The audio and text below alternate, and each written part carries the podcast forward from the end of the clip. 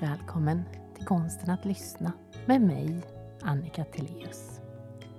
Till detta samtal har jag bjudit in Staffan Taylor som kallar sig professionell drömmare. Det handlar inte om att drömma sig bort, utan att drömma sig fram. Vad händer när du vågar kasta hjärtat före och vandra efter? Är det då du hittar livets magiska möjligheter? Det här är konsten att lyssna.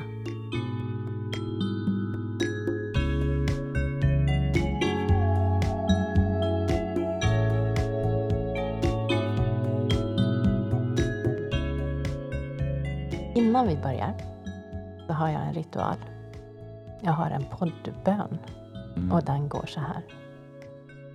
Jag bjuder in den klokaste delen av mig till detta samtal. Låt mig vara öppen, öppen, äkta och närvarande. Låt samtalet vara varmt, utforskande och fullt av tillit. Låt oss ta fram det bästa i varandra och välkomna det som sker. Låt detta samtal bli ett fint minne som vi skapar tillsammans. Här och nu. Wow. Så fint att få börja med en bön så här. Tack. Tack. Vad händer i dig?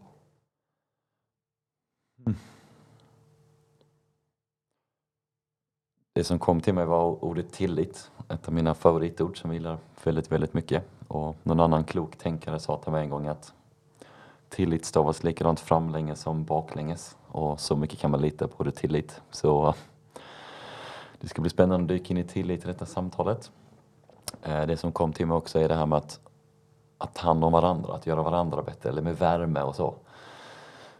Då kommer jag att tänka på eh, fina människor jag träffade väldigt nyligen i Japan. Jag åkte till en ö som heter Okinawa där några av världens äldsta människor lever.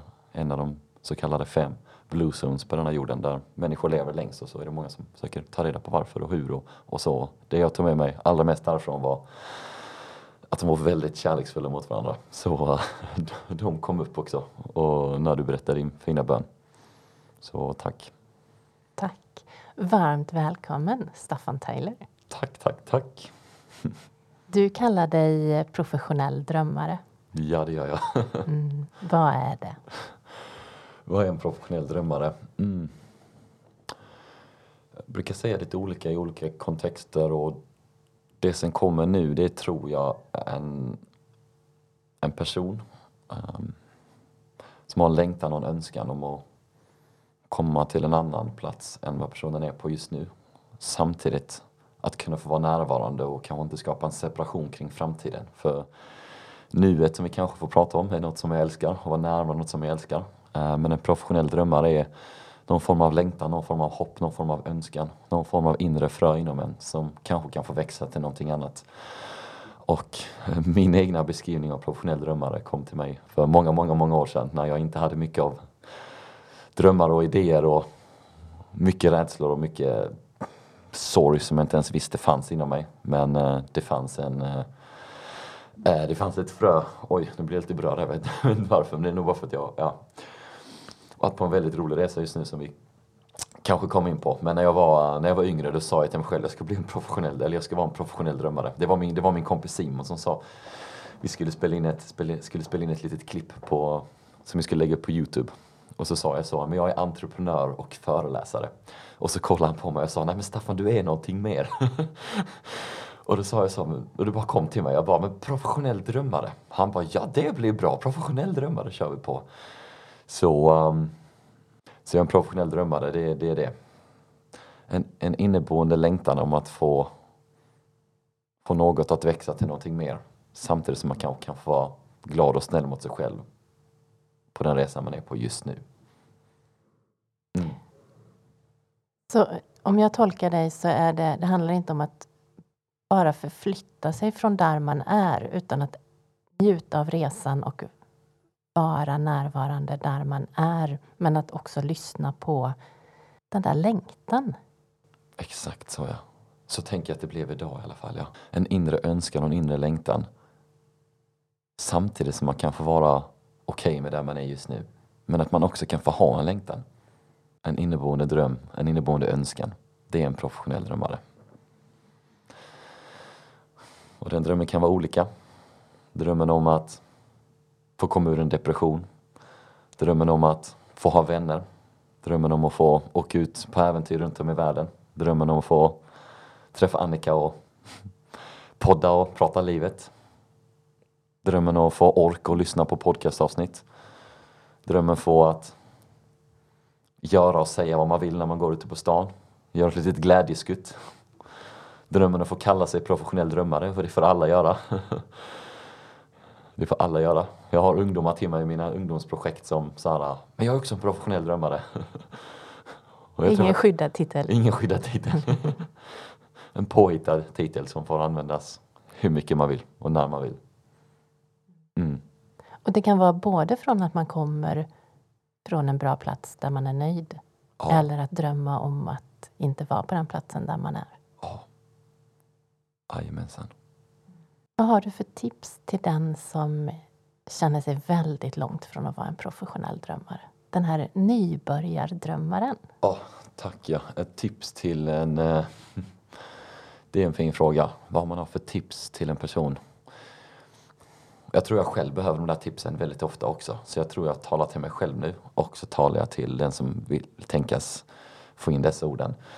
Och det som kommer till mig är att våga lyssna, skulle jag säga eh, häromdagen hörde jag ordet pain, att det står för, som ett akronym, pay attention inside now.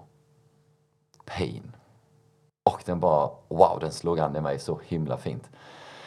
Eh, dels för att jag vet vilken ja, resa jag har hittat på när tårar har fallit och saker har varit jobbiga och jag flydde i många år från många saker. Eh, men också vad som hände med mig när jag vågade möta saker och pay attention inside now. Eh, vad finns där inne i mig som behöver få komma ut? Vad finns det i mig som vill komma ut? Både det glädjefulla, roliga och härliga som bara säger men jag vill ju ut och åka på det här äventyret eller träffa den människan eller skriva till den personen. Jag vill! Och man kanske bara är en liten knapptryck ifrån från att skriva till personen man skulle vilja träffa eller åka på den resan man önskar. Eller säga de orden som man så gärna skulle vilja säga. Eller vara lite busig när man går och köper frukt nästa gång man går till butiken och pratar med personen som jobbar där. Eller till de mer jobbiga delarna. Att våga lyssna på så här, vad är det som gör att jag hela tiden vill fly till min mobil eller vill hela tiden fly till mat. Eller sex.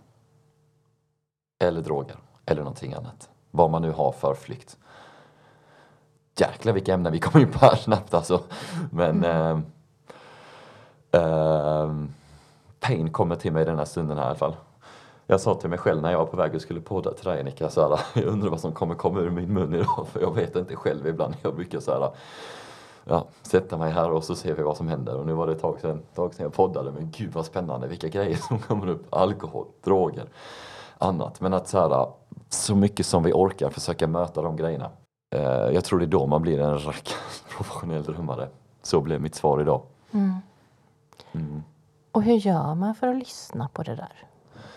Eh, jag tror jag går till mig själv i alla fall. Om man kollar på de grejerna jag har fått möta. Då har jag omringat mig med andra människor som eh, har fått stärka mig i mina fina sidor så att man har orkat så här möta grejer för att kunna flyga och ge sig an där.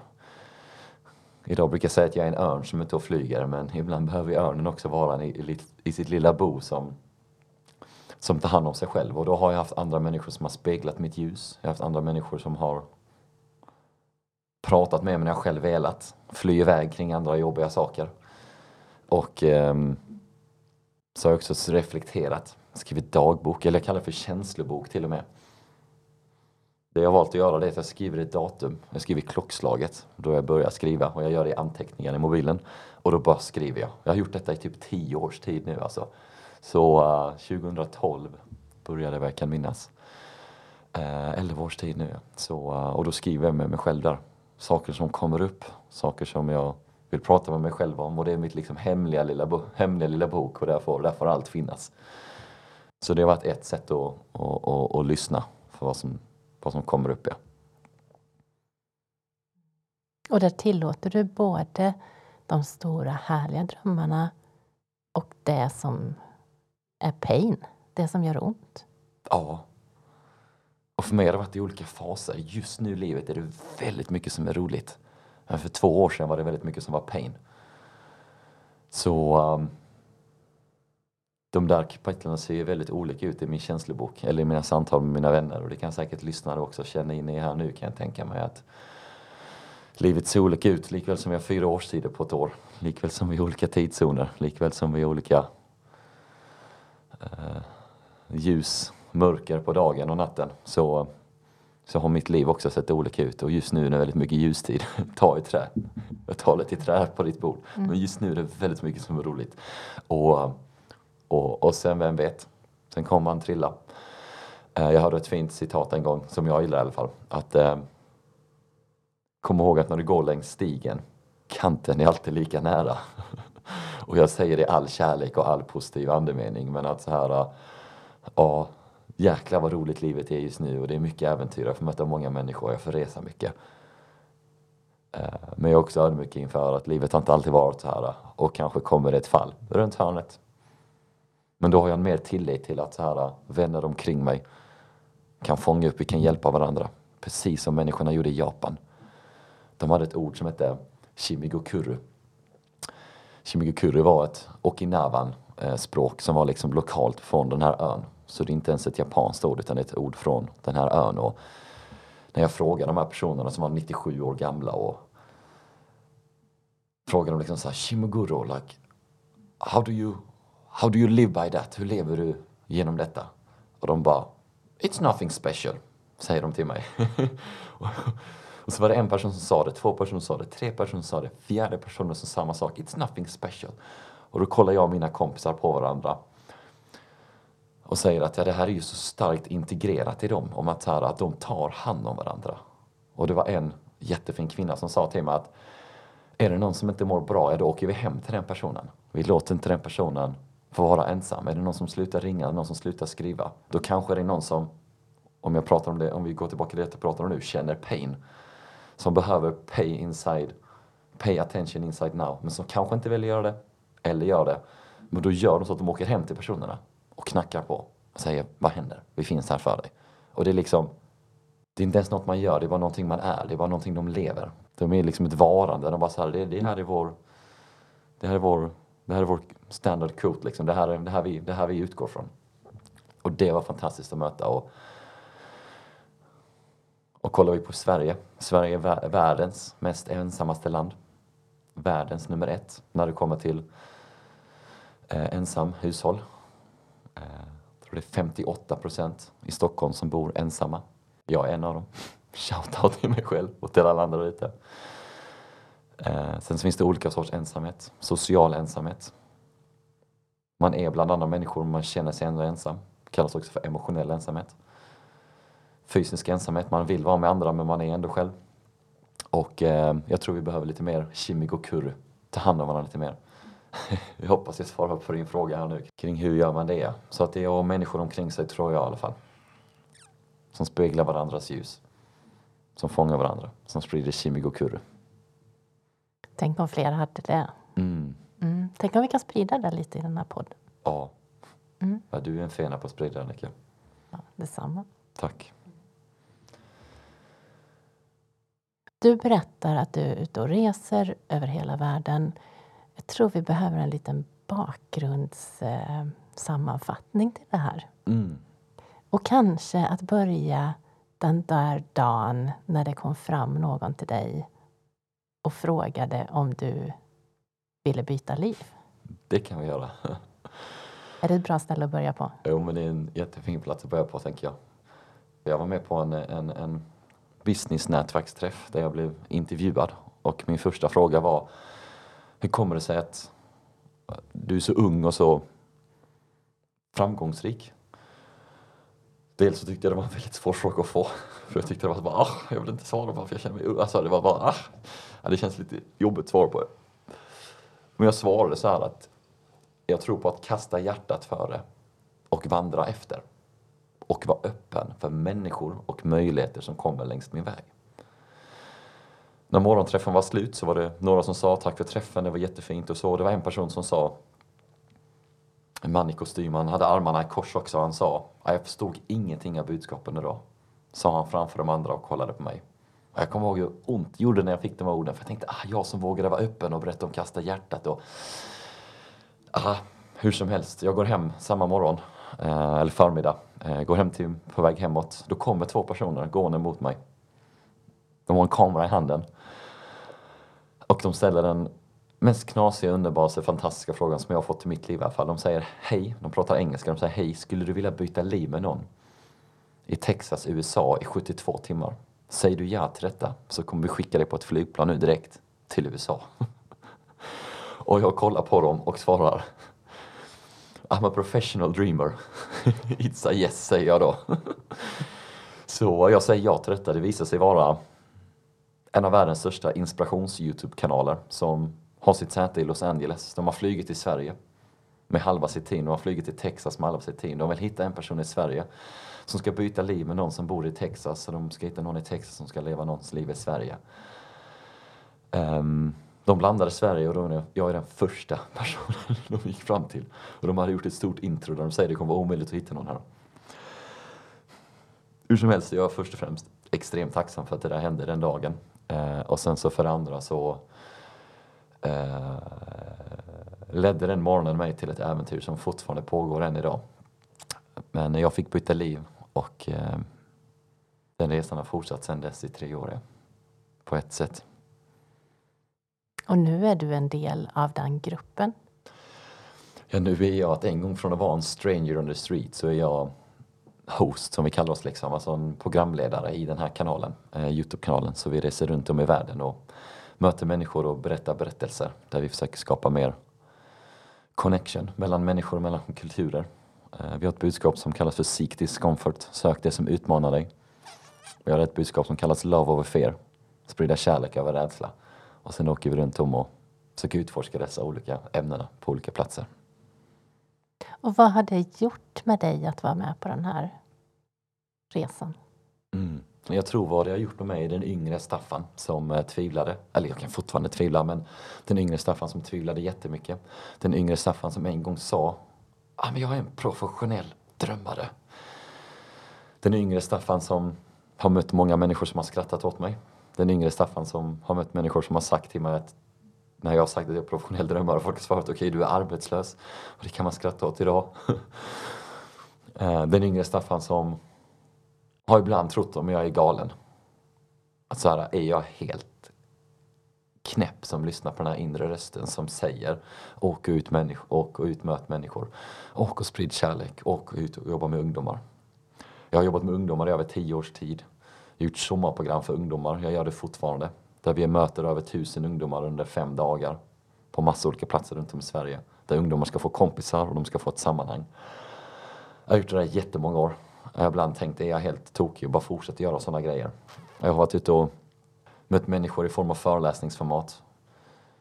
Jag har varit ute och stått på scener där folk ibland tänkt så här, vad är det här person som står där? Men någonstans har det funnits en röst till mig, att jag vill ut och Kalla det för sprida ljus, kalla mig för galen, men kalla mig för så här, äh, det är det som har känts mest roligast. Ut och peppa folk, ut och heja på folk, för jag tror det är det världen behöver i slutändan. Och om jag går tillbaka till allt så var det det jag behövde i alla fall. Jag behövde någon som sa heja dig istället för fy för dig. Någon som sa jag tror på dig istället för vad konstig du är. Och kan vi skapa space för varandra där vi skapar mer jag tror på dig community än vad konstig du är community. Så tror jag vi alla kan få göra lite mer glädjeskutt och hejrop. Om det nu vi vill. Annars kan man bara skita i det också. Det behövs inte. Finns det någon eh, formel för att eh, råka ut för sådana här grejer? Som att någon kommer fram och säger Hej, vill du byta liv? Mm. Alltså för det första vill jag bara säga att, jag bara går tillbaka till jag är så rackarns tacksam att det där hände den där dagen och det är ju en... Många hade, hade hoppat på samma äventyr och bara åkt och vissa kanske tyckte det var läskigt och, och sagt nej såklart. Men äm, jag är väldigt glad att det där hände. Men om jag drar, om jag drar på ett större perspektiv om att få med om små mirakel i vardagen så eh, Jag tänker på ett citat som är Jag behöver tro på det för att se det. Eh, och jag gillar att tänka att eh, you need to believe it to, to see it. Liksom. Alltså att man måste tro på det först för att sen kunna ske det, för att det ska få ske. Eh, så gillar jag att leva mitt, eh, mitt liv att så här, skapa, lite, skapa lite space för miracles to happen. Skapa lite plats för mirakel att kunna ske i sitt liv, i sin vardag. Inte ha helt fullt i sin kalender, inte ha helt fullt i sitt liv. Inte ha helt fullt upp när man går ute på gatan eller i sitt huvud. Så att man får plats för att släppa in det där lilla extra samtalet när man är ute och fikar. Eller när man möter den människan som man träffar på den där eh, gatan när man kommer gående. Så man, man har plats för att släppa in saker så att vi inte har helt fullt. Det, det tror jag är ett tips som jag vill ge. Eh, både till mig själv som en påminnelse och till andra. Att så här. Eh, jag hade ett ord en gång så här. Är det mindfulness eller mindfulness? Och mindfulness för mig det är att skapa lite plats för saker att få ske. Skulle mitt huvud varit helt fullt den där äh, dagen när jag träffade Thomas och Tommy, som de heter. Jag hade inte kunnat ta in dem för att jag hade tänkt på alla andra saker. Och skulle mitt huvud vara helt fullt den dagen när jag träffar några av mina bästa vänner, då skulle jag inte kunna få träffa dem. Eller få kunna få hjälpa någon, eller få möta någon, eller det må vara. Så skapa plats för mirakel att få ske. Jag träffade Rickard Söderberg, eh, operasångaren, för ett tag sedan och berättade just om, det är också ett poddavsnitt som finns, eh, berättade om att jag i min veckoplanering skriver in möjligheternas magi. Mm. För att dels för att känna den där att jag bjuder in det. Men också för att jag påminner mig själv. Det är lite som poddbönen där jag egentligen ber till mig själv men bjuder in dig att möta mig i det. Mm. Och det tänker jag lite i samma sak med möjligheternas magi eller magiska möjligheter jag ska vara lite vaksam. En uppmaning till mig själv att se, var, var finns de? Oh, så bra. Vilket bra uttryck. När du säger det så kommer jag att tänka på när jag var yngre så kallade jag det för maskerade möjligheter. Så att magiska möjligheter, maskerade möjligheter, leta, leta möjligheter för de finns ju där ute. Eller vad säger du? de, fin, de, de, de gömmer sig, de finns där. Och ibland behöver vi våga tro på dem och ibland behöver vi leta efter dem. Ja, och det kan, som kanske ser ut som en stängd dörr som man vill gå igenom. Det kanske är en förklädd möjlighet. Mm. Det kanske ska vara en stängd dörr där för att man ska gå vidare och hitta en annan dörr. Det tror jag på också och där brukar jag använda ordet tillit mycket också. Tillit till att det som är, är. Det som kommer, det ska komma. Och jag är precis där jag ska vara tillit till processen. Det har hjälpt mig jättemycket. Jag kan känna nu, bara när jag sa den meningen nu, bara så fan skönt. Det var nice att veta att jag är precis där jag ska vara nu med dig Annika. Sen får vi se vad dagen och livet fortsätter att bjuda på för äventyr. Men att vara tillitsfull är att man är precis där man ska vara. För mig skapar det ett lugn som gör att jag blir ännu mer närvarande för att ta in andra saker också. Människor, möten, möjligheter. Ibland är det inte så lätt. Man får hjärtan krossade och när jag fått nej som jag önskar skulle vara ett ja, rent rationellt i mitt huvud. Jag tänker på att drömmar, många pratar ju om att du ska drömma stort och du ska drömma specifikt. Du ska ha en väldigt tydlig vad det är du drömmer om. Mm. Och min tanke är att ibland kan det bli för tydligt. Mm. Att eh, jag, mötte, jag mötte en tjej för ett tag sedan och hon hade drömt väldigt tydligt och hon hade en tydlig spes på vem hon ville träffa. Mm. Det var nästan så att hon hade en, eh, en foto av den här personen. Och, och det var inkomstnivåer och det var dittan och dattan. Och jag tänker att ibland kan det bli begränsande. Att man inte ser vad det är som dyker upp som en magisk möjlighet som kanske inte har riktigt samma förpackning som man hade tänkt. Håller med till 100 procent. När jag, när jag, jag var singel i väldigt många år och jag gjorde, en, jag gjorde också en önskelista. Mm. Men min önskelista innehöll mer hur skulle jag känna i det här mötet? Mm. Och vad var viktigt för mig? Ja, men det var viktigt att möta ett par glittrande ögon. Mm. Och sen hur förpackningen såg ut, för övrigt, det var inte lika viktigt. Men vad väckte det i mig? Det, var, det gjorde det betydligt lättare för mig att se den här maskerade möjligheten, Mm. eller den magiska möjligheten. Så fint. Ja, jag resonerar väldigt liknande också. Jag brukar beskriva det som att leva i livet i din kompass istället för i din karta. Har du en karta över Göteborg och du befinner dig i Stockholm, helt omöjligt att navigera sig fram. För att man är helt beslutsam kring den här kartan ska ta mig från plats A till B, fast det går inte, du är på helt fel plats. Det är en liknelse för mig kring att ha bestämt sig. Är du på fel plats eller har du fel karta? Ja, exakt, det vet man inte heller. Oavsett om man är i Göteborg eller i Stockholm, man vet inte var man är någonstans. Man vet bara att det inte funkar liksom. Och man kämpar och man krigar och man försöker och man pushar ännu hårdare och man jobbar ännu starkare. Men det lossnar den inte. Och jag brukar tänka, if it's, if it's no flow, it's a no-go. Och tänka i en kompass istället, precis som ditt fina exempel med glittrande ögon. I min kompass brukar jag ha liksom, vad finns det för inneboende känslor? Önskningar, människor, idéer, värderingar som gömmer sig där inne som jag kan möta världen med. Typ en önskan om att få bli mer sedd. Vilka människor möter jag som får mig att känna mig mer sedd? Eh, jag har en önskan om att hjälpa till och, så att andra människor känner mer sedda. Vilka sammanhang kan jag få vara i där människor, jag kan hjälpa till att få människor att bli mer sedda.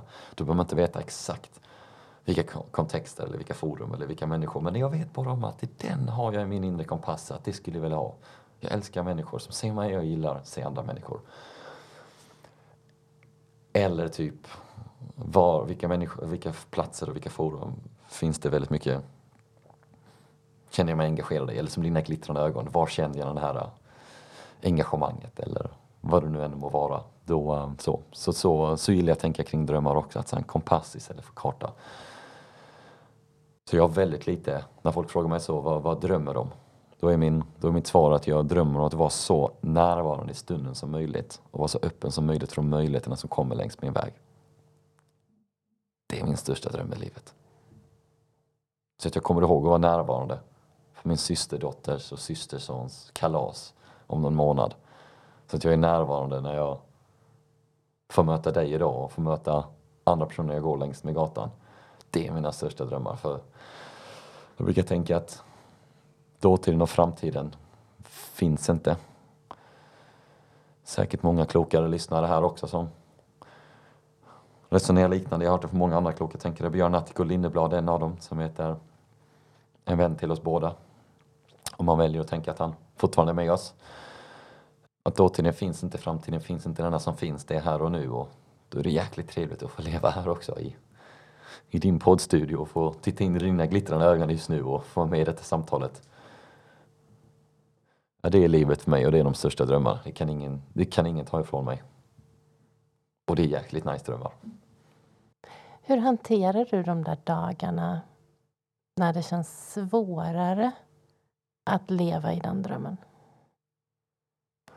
Jag var precis i Korea eh, där vi gjorde ett avsnitt där eh, vi var inlåsta i ett, i ett fängelse i tre dagar. Det var, det var självvalt då vill säga för att förtydliga. Men jag var i en isoleringscell i, i tre dagar. Och så gjorde vi ett Youtube-avsnitt kring detta som kommer, som kommer komma upp. Um, och såklart var det en dröm att få åka till Korea, en dröm att spela in detta avsnittet. Men när jag var i den cellen där så kom det upp ganska många så här, utmanande saker, jobbiga saker, existentiella frågor. Och då hade jag inte vänner jag kunde ringa, för mobilen var fråntagen. Uh, annars är det en av mina vanligaste tips till mig själv och till andra. Häng med människor som- som speglar ditt ljus, häng med människor som ser dina starka sidor. Men den hade jag inte möjligheten till där. Eh, men då kom det upp jobbiga saker som, är man tillräckligt bra? Gör man det här tillräckligt bra? Lägger man sitt viktigaste fokus här på jorden? Jag börjar tänka på en, på en vän som, som inte är med mig längre idag. Som, som tyvärr valde att eh, inte att leva längre för, för ett antal år sedan. Och eh, det kom upp, det blev mycket känsligt, det var väldigt, väldigt jobbigt. Och då kommer det saker till mig som att gör man tillräckligt, vilket också blir så här äh, otillräckligt känslor, inte roliga känslor heller. Så hur gör jag när jag inte är i min starka potential? Jag försöker möta det. När jag var i min fängelsecell där så Äh, ja, då var det bara så här, ja, här är jag och här är, vi går inte fly från det. Det är liksom 38 timmar, jag visste inte hur många timmar det var kvar men jag försökte räkna i så här, kanske 38 timmar kvar tills det ska bli utsläppt. Och eh, jag får bara lova mig själv att ta hand om det här när jag kommer ut från den här cellen och sprida det vidare. Och nu råkar det bli, jag visste inte ens om det, men det råkar bli att jag pratar om honom nu. Och Tim hette han i alla fall. Och heter han om man väljer att tro på ett, på ett liv efter. Och eh, jag tror det är viktigt att vi lyfter den psykiska ohälsan. Som vi råkar göra just nu också. Ta hand om varandra.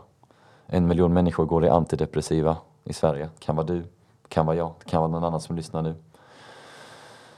Eh, och jag tycker det är dags att vi börjar prata mer om det som är på riktigt. Jag tycker det är dags att vi normaliserar känslor, att vi normaliserar att det finns ett helt liv där inne i vår kropp. Jag tycker det är dags att vi slutar raljera och göra narr av människor som upplevs lite flummiga eller upplevs lite flygande eller lite svävande. Jag tycker det är dags att vi skyddar varandra och skyddar dem som har lite känsligare hjärtan eller kontakt med sig själva oavsett om det är en superpower eller om det är någon som känner sig svag. Men jag tycker det är bland det finaste att våga skicka ut det där som finns. Eh, och kan vi normalisera det mer, då kommer jag vara glad den dagen jag flyger vidare om man säger så. Att vi kan ta hand om oss själva mer, spegla varandras ljus lite mer. Eh, det som kanske inte eh, Tim fick onekligen. Så... Många gånger så vet man ju inte riktigt som medmänniska vad man ska göra i en sån situation heller. Jättesvårt. Jag, jag kom i kontakt med en, en sån situation för inte så länge sedan och ringde till den här personen och sa att jag har förstått hur du mår och jag vet inte vad jag ska säga. Och fick till svar, vad skönt. För det är så många som kommer med råd som är helt fel. Mm. Som visar att de inte har förstått. Så att det är skönt att veta att du inte vet vad du ska säga. Men du wow. ringde i alla fall. Wow, vilket möte. Ja, så att vi behöver inte ha svaren. Det kanske räcker att man skickar, eller kanske bara ett sms, att jag skickar en tanke. Ja. Både i det stora och det lilla tror jag. Jag kommer tillbaka till Shimiko Kuru, gänget i Japan. Jag berättade för dem om psykisk ohälsan i Sverige och de kollade på mig och bara va? Jag bara, nej men den är stor, den är utbredd både i Sverige. De bara, men ja. Och jag säger inte att det inte finns några problem i Okinawa och i byn Ogimi som jag besökte men för dem var det en självklarhet att man tar hand om varandra. Det var liksom normen, det var inte ens något man pratade om. It's nothing special, som de sa flera gånger om. Och jag bara fortsatte gräva. But what's the secret? De bara, it's nothing special. This is what we do. Så att få vara, vara där för varandra. Jag tycker det är en jättefin berättelse. Tack att du berättade den berättelsen. Att bara få vara där, bara få hålla space för varandra, bara få se varandra. Det är det, exakt det där jag tror vi behöver mer av. Och kanske färre svar till och med. För hur nice är det att alltid höra någon som kommer med svaren heller. Men bara få vara finnas där för varandra. Få stötta varandra.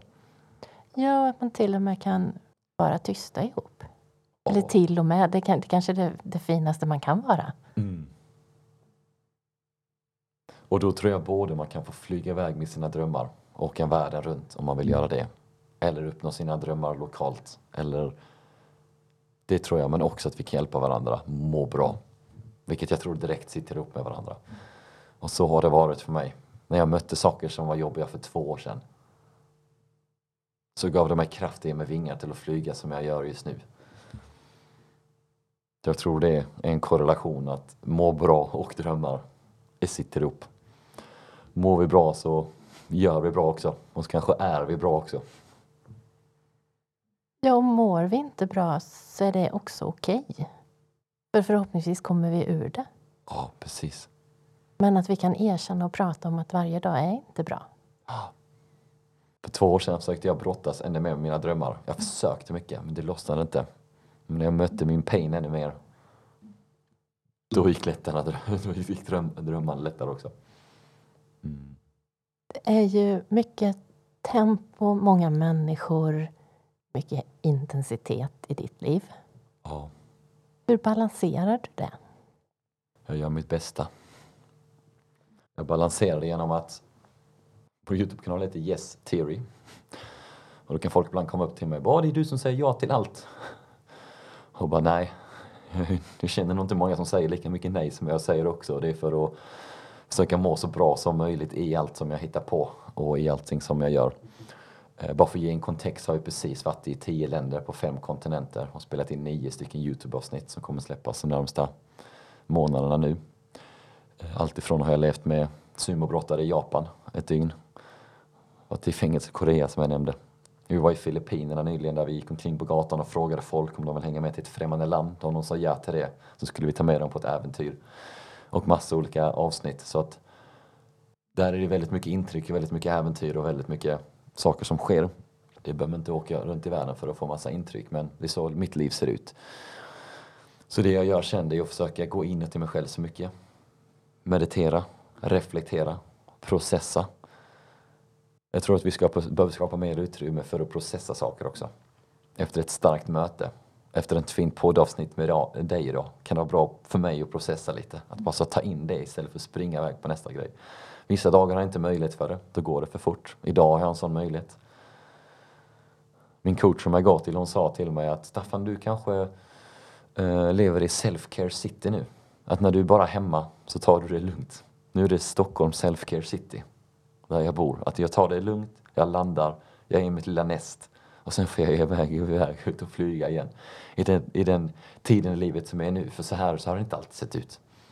Så har mitt liv verkligen inte alltid sett ut. Herregud, men just nu ser mitt liv ut så här. Och då kanske det är bra att få ta hand om så mycket self-care city som möjligt. I de äventyr som får vara. Så processa, meditera, reflektera, gå inåt, känna, acceptera, släppa taget och sen gå vidare. Och säga nej. Och säga nej så himla mycket. Jag har en grej att jag kollar på min hand, om du som lyssnar nu kan ju kolla på din hand om du vill också. Och så brukar jag föreställa mig att jag skriver, jag skriver nej på framsidan av min hand. Vad heter detta? Handflatan. Jag skriver nej på handflatan. Så om någon frågar mig något som jag inte skulle vilja göra. Nu gör jag inte detta ordagrant för då skulle det varit lite konstigt. Men jag tänker det i mitt huvud. Att jag säger nej. Och så tar jag upp handen så mot personen. Också på baksidan av handen så står det ja. Så jag säger ja till mig själv och jag säger nej till den personen eller det som kommer eller den förfrågan eller den som är. Det kommer komma ett jätteroligt projekt. Som bara så, åh det där projektet skulle vara roligt att göra. Men min kropp ropar kring att jag behöver säga ja till mig själv och säga nej till det här projektet. Så det har blivit en symbol för mig den här handen. Så jag brukar sitta och kolla på den handen ibland när något roligt kommer. Så bara, just det Staffan, nu säger jag säger fortfarande ja men jag säger ja till mig själv. Och jag säger nej till den andra för att skapa space, för att skapa plats för mirakel att få ske. För är det helt fullt som mitt liv har varit så många gånger, då finns det inte plats för mycket. Hur, hur pratar din kropp med dig? Hur skriker den nej? Mm. Och hur har du lärt dig att känna igen det? Eller har det varit självklart hela tiden? Eh, inte varit självklart, inte varit självklart. Uh, djupandning. Eh, vad är djupandning? För någon som inte vet vad djupandning är, jag vet själv inte ens hur man ska beskriva det, kanske kan du hjälpa mig? Men jag har fått lära mig av en andningspedagog som jag går till att eh, andas hela vägen ner i magen. Jag har fått lära mig att det finns massa känslor gömda i magen. Jag gick på en andningskurs en gång en helg. Eh, jättemycket känslor kom upp, jag var inte beredd på det. Men vi började andas djupt i en timme och jag bara grät och grät och grät och grät. För det var så mycket grejer och blockeringar som fanns i min kropp som behövde komma upp. Saker som jag inte visste om. Men eh, efter den helgen så fick jag lära mig mer om att oj, det finns känslor i magen. Det finns känslor i kroppen. Eh, idag så djupandas dagligen. Det behöver inte vara mycket, men att bara ta ett djupt andetag. Ner i kroppen och känna efter, hur känns det där inne i den kroppen? Andas djupt i halsen. Är jag nere i bröstkorgen? Är jag hela vägen ner i magen? Eh, det är ett sätt som jag gör. Ett annat sätt är att meditera. Eller så märker ni att jag inte vill meditera eller inte vill djupandas. Då brukar det ofta vara så här, oj, nu är det extra mycket grejer som händer för nu känner jag motstånd kring att jag vill inte andas, jag vill inte meditera. Jag vill bara sitta med min mobil nu. Och då får jag försöka möta mig själv i det. Ibland lyckas jag, ibland lyckas jag inte. Ibland blir det en hel kväll i soffan med mobilen. Och så tänker jag, ja, den här dagen, hade skett sig. Men imorgon Staffan, ja då gör jag ett nytt försök. Så jag tror också på att försöka vara så snäll mot sig själv som möjligt också. Det kommer inte vara någon superhuman som lyckas varje dag herregud vad mycket jag misslyckas och herregud hur många gånger det skiter sig för mig. Men ju snällare jag är desto, märker, desto mer lyckas jag märker jag också. Den här delen i projektet eh, att möta det obekväma och att utmana sina rädslor och gränser. Mm. Kan det vara så att man inte ska utmana alla sina gränser? Eller kanske snarare, vilka av sina gränser ska man utmana och vilka ska man låta vara kvar där de är? Mm. Jag tror bara varje person har det svaret inom sig själv. Och så tror jag man får fundera kring på vad är rimligt och vad är en rädsla? Är det rimligt att jag tar mig an det här? Ja, ja men. Känns det ett flow kring det? Ja. Känns det sant i mig? Ja, ja men då let's go. Um, känns det inte sant i mig? Det är också en annan fråga att ställa sig så här. Är det här en rädsla? Det kanske man kan säga, ja, jag vet inte, men man kanske kan ställa sig frågan, är det här sant för mig? För det kan ju fortfarande vara en rädsla om man vill ta sig an det eller så. Men så här, är det sant för mig? Vill jag göra det här? Ja, men det är sant, jag vill göra det här. Ja, ja men då kör vi på det. Uh, men jag tror inte på att man ska köra slut på sin kropp och jag tror inte på att man ska göra några extremer och annat. Men jag tror också att man ibland behöver knuffa sig lite, precis som jag ibland man bara flyr eller man vill komma undan något eller man vill så. Ibland behöver man så. Och ibland knuffar livet en. Ibland tror jag man kommer så djupt ner i livet så livet knuffar upp en. Det var det som hände för mig två år sedan. Jag är fortfarande väldigt kryptisk kring det men det var jobbiga grejer som hände inom familj och andra grejer som jag hade flytt från, från länge, för, för länge. Liksom. Bara så här, oj shit, det här är ju jättejobbiga grejer. Och jag behövde stanna upp och jobba med mig själv. Jag som hade gett så mycket till så många andra i så många år och insåg att så här, nu är det dags för mig om att på riktigt ge till mig själv. Så äh, jag tror det är att lyssna. Och vet man inte exakt om det är sant eller inte, då kan man testa. Och vet man inte exakt om det är eller inte, testa tre veckor till. Känns det inte rätt då heller, ja men då kan vi kanske skippa det eller så fortsätter du lite till. Men jag tror inte på att pusha mot sig själv för då blir vi sjuka. Utan jag tror vi ska lyssna och följa det som känns rätt och med människor som stöttar oss i den resan. Mm. Eh, jag testar med ett exempel så får vi se om, om det är ungefär vad du menar eller om det hur du reagerar på det här. Jag tänker, jag har en ormrädsla med mig. Mm. Och den, den är väl både min egen men den är också lite ärvd. Att vissa saker kan faktiskt vara att man är uppvuxen med en rädsla för någonting. Mm. Men, och jag älskar att gå i skogen och jag älskar att plocka blåbär och kantareller och så här. Så att när jag kände att jag begränsade mig själv genom den här, eller snarare att ormrädslan begränsade mig i hur jag gav mig ut i skogen. Mm. Då tänkte jag att ja, men då måste jag ta tag i den här och fundera lite på vad det är. Mm. Och då är det ju att det, det, ligger och blockerar så att jag, gör, jag lever inte riktigt på det sättet jag skulle vilja leva. Mm. Men det handlar inte om att åh, då hamnar jag i någon sån här Fångarna på fortet, ormrummet. Mm. Det skulle jag aldrig göra. Det, där skulle jag inte vilja utmana mig själv. Där har jag en jättestor gräns att nej, inte. Men jag kan, jag kan se att plötsligt så blev jag medveten om, okej, okay, men om jag har lite högre skor på mig när jag är ute och går. Mm. Hur, vad är det jag tror att den här ormen ska göra? Är det många ormar som ska komma och hoppa upp och anfalla högt upp på vaden? Vad är, vad är rädslan och är det realistiskt? Mm. Räcker det om jag har kängor? Ja, högst sannolikt. Och jag ser ju ormar emellanåt. Och jag blir inte speciellt rädd när jag ser den.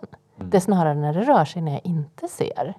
Men min föreställning om att en orm ska komma och hoppa upp och bita mig. Den var mer skrämmande än själva ormen. Mm, mm, mm. Så när jag kunde tackla det och inse att ja, nej, men det är, det är inte speciellt sannolikt att det ska vara en ormattack.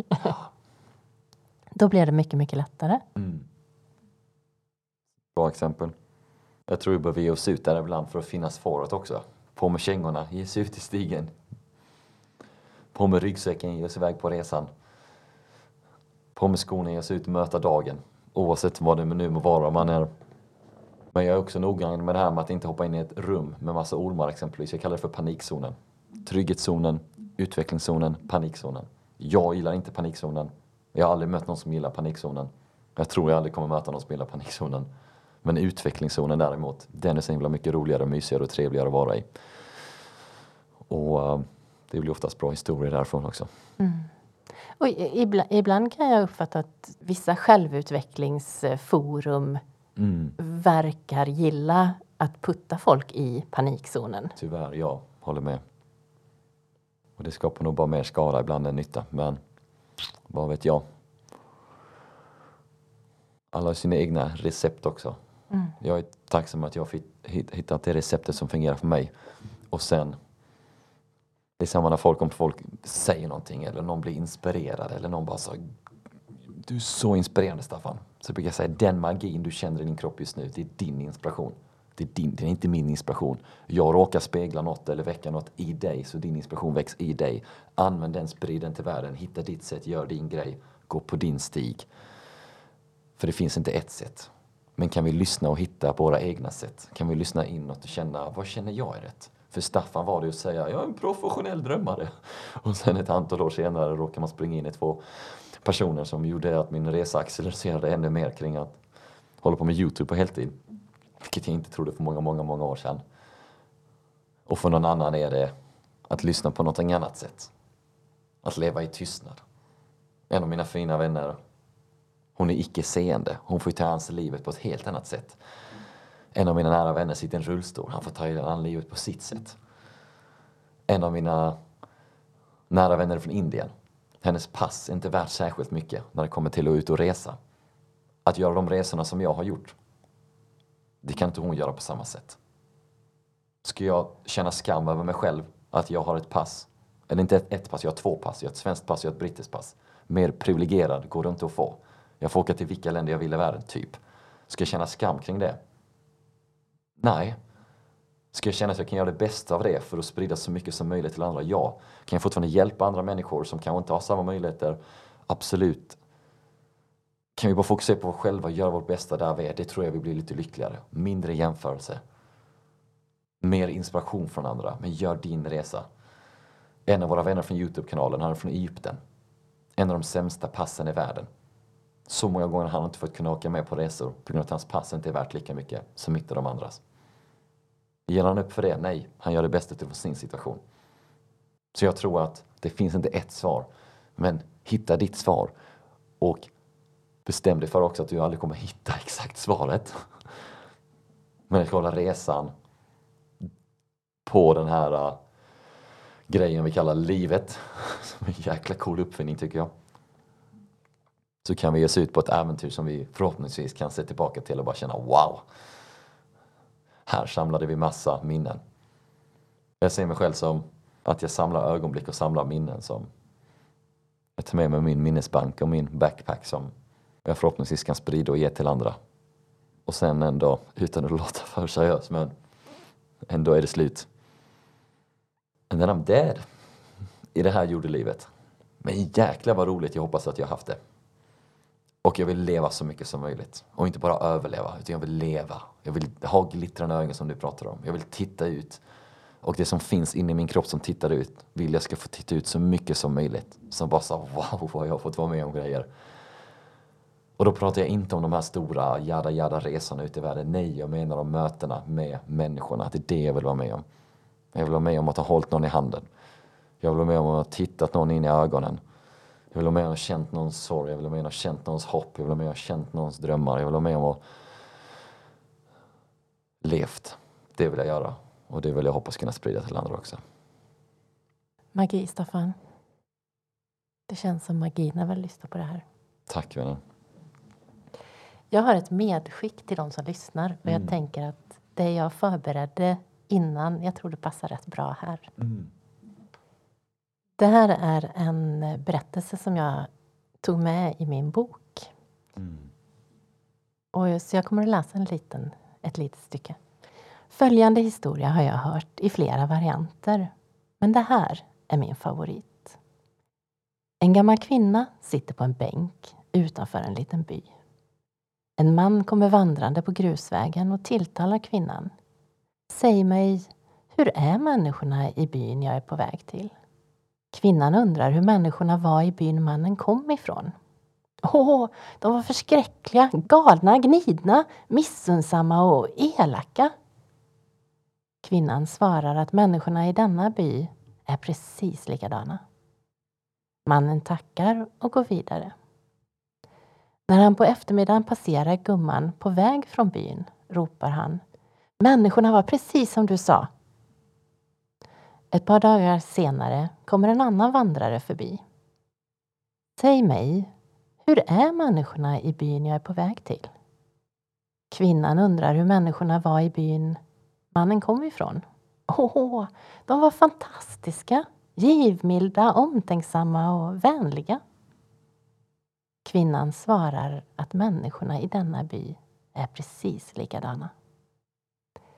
Mannen tackar och går vidare. När han på eftermiddagen passerar gumman på väg från byn ropar han. Människorna var precis som du sa. Åh, oh, så bra historia. Jag har hört den här berättelsen i ett liknande format tidigare också. Jag älskar den. Tack att du läser upp den och skickar in den i mitt hjärta och andras hjärtan. Mm. Så hur man möter världen påverkar hur världen möter dig? Verkligen. Jag tycker att det här rundar av väldigt fint vad vi har pratat om idag. Mm, så fint. Tack för dig. Tack för den här podden. Tack för dig Staffan. Tack för att du kom hit och delade din magi. Tack.